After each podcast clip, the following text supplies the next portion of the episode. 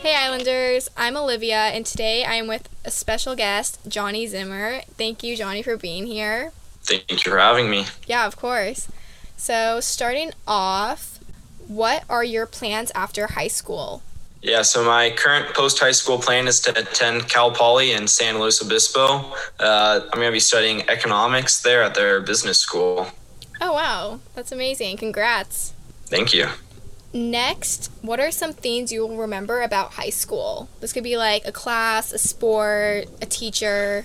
Um, I think probably one of the things I remember the most is taking Chinese with uh, Halal. Um, she was one teacher who taught me the most years, dating back all the way into seventh grade. So I've known her the longest out of all my teachers. Nice.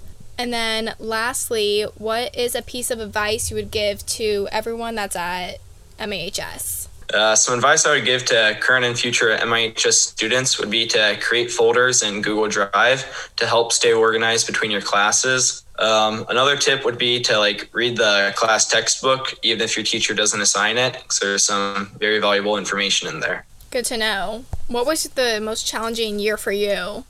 Uh, the hardest year for me was probably junior year. Um, I took a full load of classes, and it was my first time taking AP courses. So it was kind of a difficult time at times. Yes, junior year is definitely hard, but now you're a senior, so you're all done. Well, hmm thank you so much for being here, Jonny, and stay tuned for more on 88.9 The Bridge.